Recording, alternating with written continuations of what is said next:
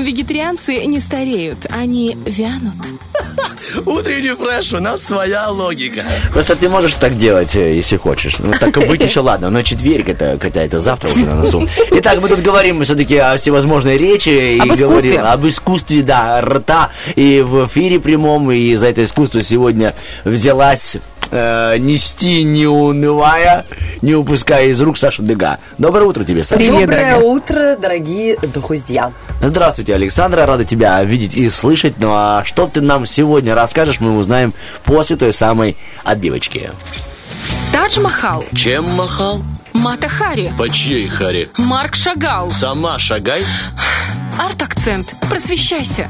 Итак, наша постоянная прекрасная рубрика по средам э, об искусстве. По средам. Но как это было сочно. Как это было красиво, как да? это было приятно. Все договорились, девочки. Проверка была пройдена вами на 5. Спасибо. А, Вот. Я рада, что я с вами сегодня в студии. Уже соскучилась, И э, мы честно соскучились. говоря. Давно не совпадали в, в- в один и тот же день. И у нас сегодня серьезная тема. Друзья, я вам хочу напомнить вообще-то. Пасхальное время. А, тогда можно. И поговорить хочется о чем-то сегодня серьезном. Две предыдущие темы, они были такие очень разные, очень эмоциональные. Сегодня у нас с вами тема такая. Картина явления Христа народу. И это картина... Воснецов. И я прям, прям считаю, что вам нужно прогуглить и посмотреть, Так, вспомнить явление. те, кто не помнит. Явление Христа народу Александр Иванов. Именно Иванов, а не Иванов. Вот. А вот как они понимают, что он Иванов, а не А вот Иванов? как ты понимаешь про среду? По по средам либо по Ну, средам? в свидетельстве о рождении тогда же церковь выдавала, и А, все прописывались, да, прописывались ударения. Картина супер огромная. Это мягко сказано. Ребята, семь с половиной на пять с половиной метров. Я ее видела живьем. Она обескураживает. Ты немножечко не можешь э, сопоставить это вообще, собственно говоря, с, с тем, что это написал один человек самостоятельно. И он писал эту работу всю свою жизнь. У него жизнь не длинная, значит, писал он ее 20 лет. Он потра... Это полотно стало смыслом его творческой жизни. А вообще он еще что-то писал? Да, он еще писал, А прикинь, писал. Нет, вот сейчас вот это мне дорогая такая, милый, может, пойдешь на работу? Нет, сейчас как продадим. Вот сейчас. Он вообще тот да. редкий художник, который не зарабатывал на искусстве, а искусство было его миссией. Ему в этом плане очень сильно повезло. У Александр Иванов был сыном художника, преподавателя, который работал в Академии художеств. И сын, собственно говоря, пошел по стопам отца, тоже там учился, получал несколько золотых медалей за разные работы, и потом его отправило общество ну, попечителей Академии э, в Италию на стажировку. Это называлось пенсия. Вот так это А, то есть звучит. сейчас стипендия, а тогда это называлось Да, пенсия. тогда это называлось пенсией. Его отправили в Италию, как и большинство художников того времени Петербурга, но отправляли их так на три года, на четыре года. А Иванов там остался на 20 с лишним лет. И всё на такая пенсии. история. Да, и все это было практически все время за Выгодно. счет пенсии. Э, С одной стороны, да, можно много на самом деле на эту тему Можно пошутить, что классно поехал, да. Но по факту он жил на очень маленькую вот эту пенсию, она составляла там около 30, 30, 3 тысяч, и это было ничто, потому что очень много он тратил на аренду студии, и на краски, и вообще, собственно говоря, жил крайне аскетично. Он долгое время и голодал, и, в принципе, ему там особо не на что было существовать, и не вел загульный образ жизни, что делало большинство художников, которые приезжали туда временно. Они приезжали, гуляли, кутили, а он действительно был максимально сконцентрирован на своем творчестве. И таку, масштаб такого полотна, ты понимаешь, что это в принципе, ну, невозможно. Но если это сравнить с тем объемом, который сделал э, Микеланджело с Сикстинской капеллой, да, с потолком, то ты понимаешь, что это в сравнении, это стоит того. И как он вообще с этой идеей столкнулся, да? Эм, в то время царская Россия была религиозной страной, да, религиозным государством. Эм, гонений не было. И нужно было, его была мечта, цель отразить тему христианства в, в смысле мировом. И поэтому нужна была такая монументальная работа. И он очень долго выбирал тему. Он думал, что же взять из Евангелия, чтобы вот чтобы это максимально сработало. Он очень хорошо разбирался в богословии, он перечитал все тексты, и он выбрал эм, первую главу Евангелия от Иоанна, где произносится такая фраза. «Вот Агнец Божий, который берет на себя грехи мира». Это тот момент, когда Иоанн Креститель крестит в реке Иордан людей, которые принимают веру, и в этот момент впервые он видит Иисуса Христа, Спасителя. То есть э, Иоанн Креститель, он в центре композиции находится, он скидывает руки вверх, поворачивается, и там немного дальше находится Иисус. Это все, все это, все это, все это происходило в Палестине. Очень важный момент.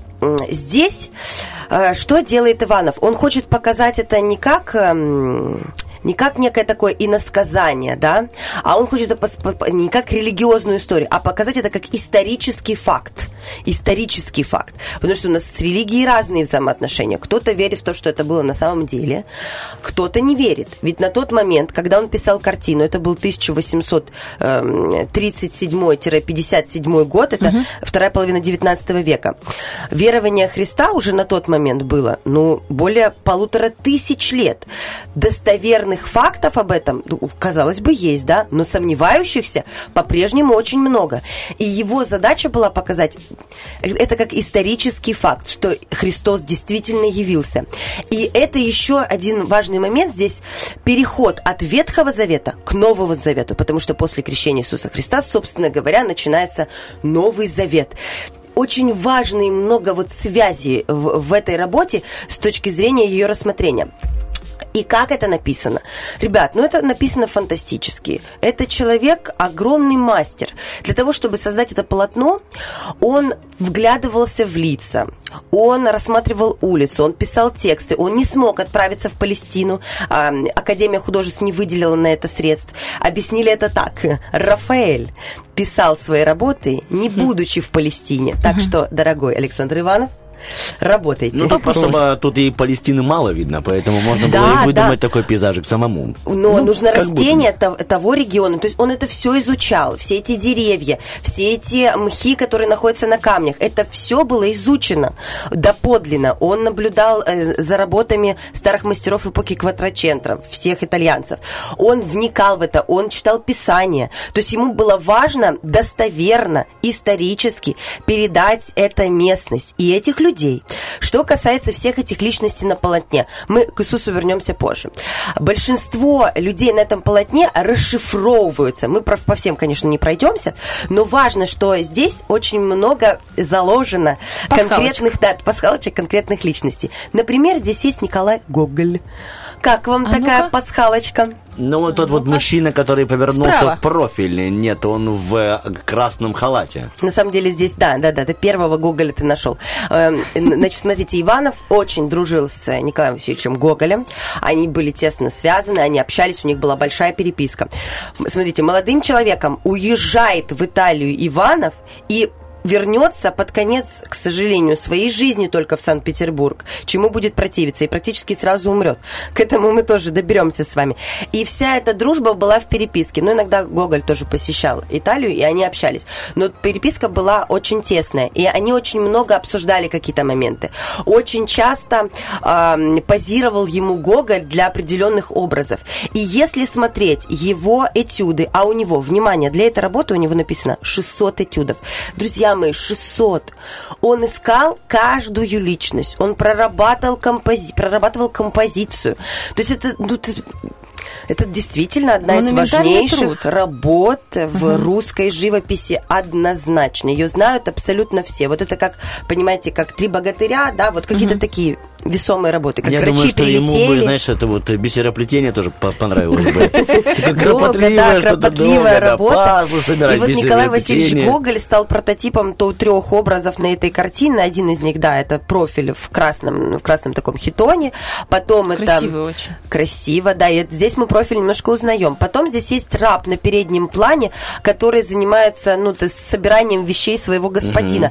И здесь мы не совсем узнаем Гоголя. Но если мы посмотрим внимательно его э, этюды, да, его эскизы, его работу предтечи вот этой вот большой монументальной картине, то мы узнаем там Гоголя. То есть много вот всяких таких пасхалочек. Кстати, сам Иванов не смог не запечатлеть самого себя ну, на монументальном полотне. На самом деле, я считаю это правильно. Правильно. Смотрите, Конечно, а? Рафаэль в афинской, афинской школе себя запечатлел очень скромно, сбоку, но смотрящим на нас. Здесь тоже есть эм, Иванов, и он находится под рукой Иоанна Крестителя. Иоанн Креститель находится в самом центре. У него такая верблюжая повязка на бедрах. И вот под его рукой в такой шляпке с посохом Красный, да? не не красный, рядышком с красной, вот такой с посохом. Там посох такой, сероватая такая шляпа. Ага, а, вот. поняла, и поняла, да. это у нас Иванов. Он очень скромно себя разместил, да, в полутени. Как бы ты даже, может быть, не обратишь вообще на этот персонаж никогда внимания. Но он себя оставил на этой картине. Собственно говоря, он себя оставил на этой картине. Это труд всей его жизни. Вот. Иоанн Креститель тоже это прообраз, который был вдохновлен работами Рафаэля. Он оттуда что-то взял. Эм, Что-то... Очень много, кстати, он любил брать именно у мастеров Италии, потому что, собственно говоря, он там находился постоянно. Вот. Ему нужно было писать каким-то образом иудеев, да, евреев. Но так как Италия э, долгое время тоже являлась частью вот этой всей истории, поэтому люди похожи. Здесь очень много всяких символических образов. Есть символ дрожащих. Это два человека, которые вышли, их уже покрестил Иоанн Креститель, собственно говоря, и они обнажены, тела прописаны анатомично, все вызывает абсолютный художественный восторг. И вот эти двое дрожащих, они выходят из воды, и это символ того, что э, они эм, как бы благоговеют перед появлением самого настоящего Спасителя. То есть они поверили Иоанну Крестителю, который им говорил, что Спаситель придет, а это же было наказуемо, на них же были страшные гонения, они долгое время прятались вообще в катакомбах. И они поверили, и вот им воздалось. Спаситель пришел. Есть э, два образа антагониста. Это молодой человек, который выходит из воды, и старик. И это о цикличности нашего мира, о том, что мы рождаемся, мы взрослеем, мы доходим до какого-то своего апогея жизненного, и потом жизнь прекращается. И вот эти двое, они, эм, знаете, как старик, он уже уверовал, а молодой человек, он еще только прислушивается. Он еще до конца не понимает, верить ему в это или нет. Мне кажется, это очень интересно. И изначально Иванов писал эту работу для храма Христа Спасителя в Москве. Если вы видели этот храм, Woo! Вы наверняка поймете, насколько это величественное вообще Это который на Красной сооружение. площади, который с Нет, куполами? нет, это другой. Там, где цветные купола, это другой храм. Храм Христа Спасителя находится немного дальше. Он белый с золотыми куполами. Он огромный.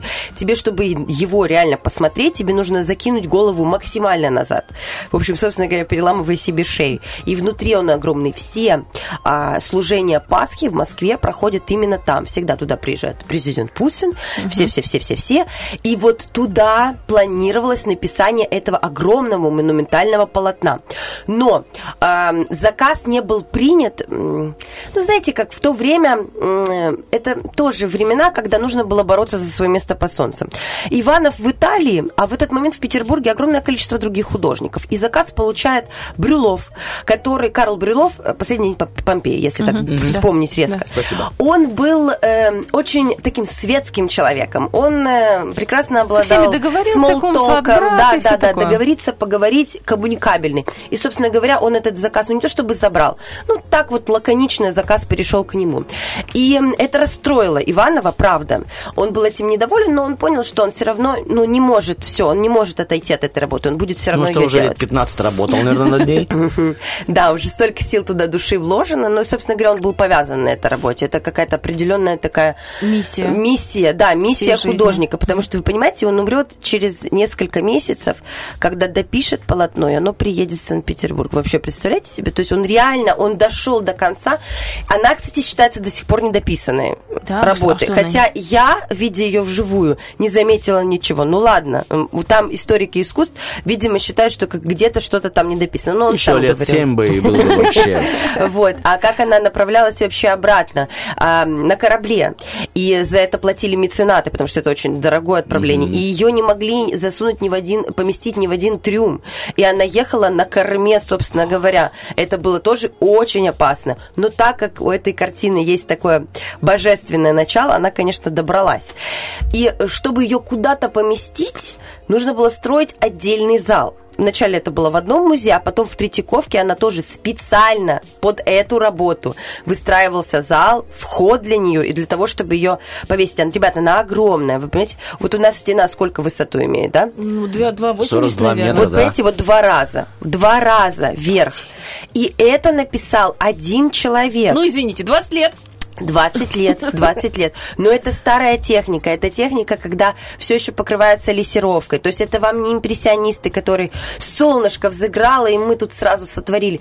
Это сумасшедший кропотливый труд. Плюс, труд. Это плюс это очень анатомично. И здесь на работе а, люди, они превышают наш с вами человеческий рост примерно в полтора раза. Но ощущение, что они как мы ростом. И еще очень классная фишка, которую придумал и сделал Иванов.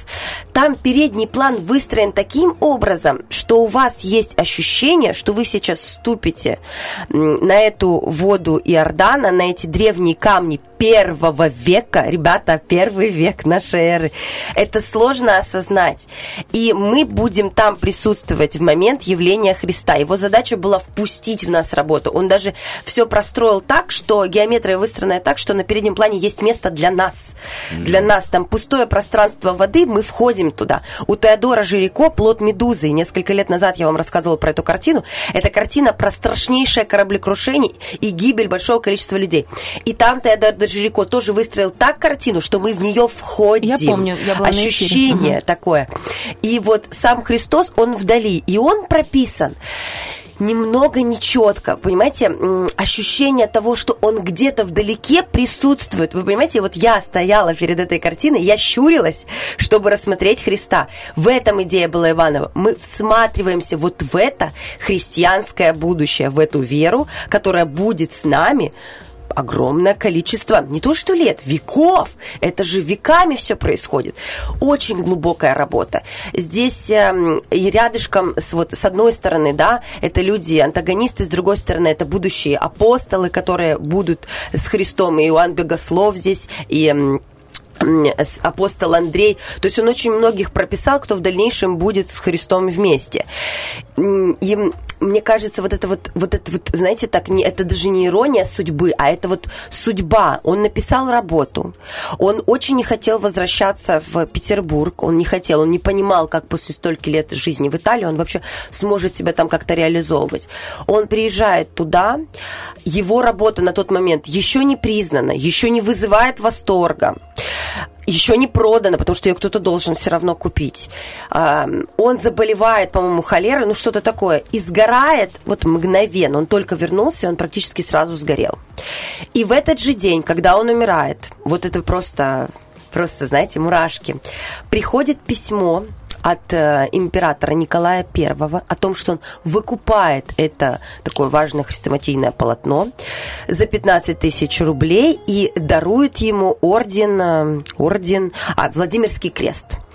Это же одна из самых высоких Да. наград российских. И он об этом, Иванов, не узнает, потому что он уже умер. Письмо приходит тогда, когда он уже умер. Ну, То есть он мурашки. признания при жизни не получил. Оно ему не надо было, судя по это всему. было такое богослужение. Вот он писал свою работу как молитву, а еще у него есть, э, ну, к большому счастью, в Третьяковке весь зал посвящен Иванову, и ты можешь прям насладиться процессом того, как он рождал каждый образ.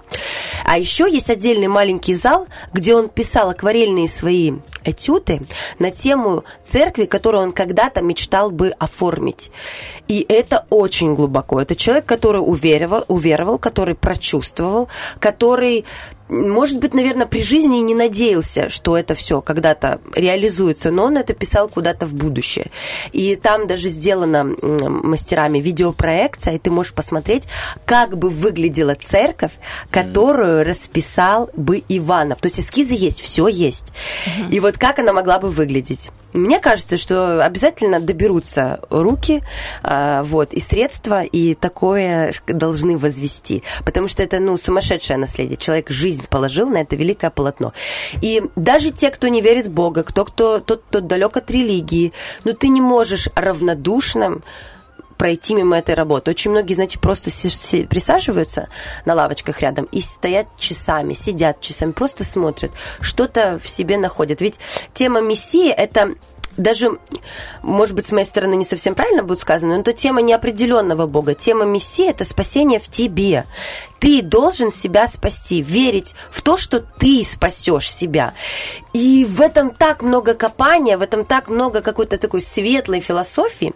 Мне кажется, что эта работа достойна самых вообще высоких слов, наград. И э, Иванов остался навеки вот художником, который написал «Явление Христа народу». Мы с Бархатовой считаем, что твоя работа тоже заслуживает э, наград, похвалы и, конечно же, внимания всех радиослушателей. Спасибо тебе, Саша Дега. Спасибо. Нам просто нечего добавить, кроме того, что действительно спасибо. Спасибо, ребята, Мы всегда ус- рада с вами. Услышимся уже в следующем часе. Друзья, напоминаем наш вопрос-ответ. Как иначе можно расшифровать аббревиатуру ПГУ? После такого замечательного рассказа настолько глупо слушается. Наш вопрос... Наш вопрос-ответ. А. Но, тем не менее, комментарии мы от вас ждем. А Сашу ждем в следующий раз, уже в следующую среду. Спасибо. Сашенька, спасибо большое. Утренний фреш. Уф, какие